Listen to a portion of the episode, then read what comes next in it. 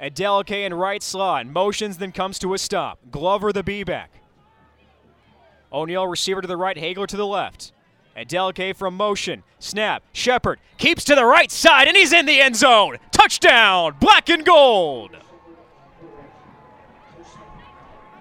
13th rushing score for Xavier Shepherd to match his passing total, and the Owl offense finds the end zone with 5.06 left here in the second quarter. It's a 14 6 ball game.